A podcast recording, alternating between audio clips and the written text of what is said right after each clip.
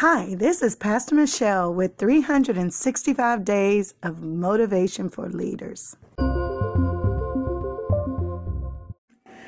Growing up, I had to get used to the idea that I was not like everybody else. I think for me, the hardest part of that was growing up in a family where every uh, everyone expected certain things out of you and if you were not those things, um, you know, you would get ridiculed or teased.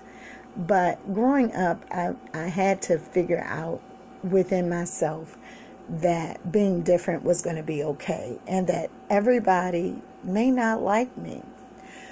As an adult, I adopted the principle that as long as I am accepted of God and I am received of Him, it doesn't matter that anybody else uh, does not approve of me.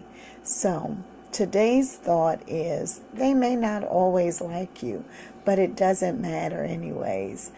The only opinion that matters in the end is the one that loves you more than you love yourself.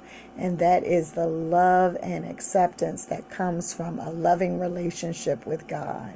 So it doesn't matter that they may not like you, their opinions of you don't even matter. Have a good day.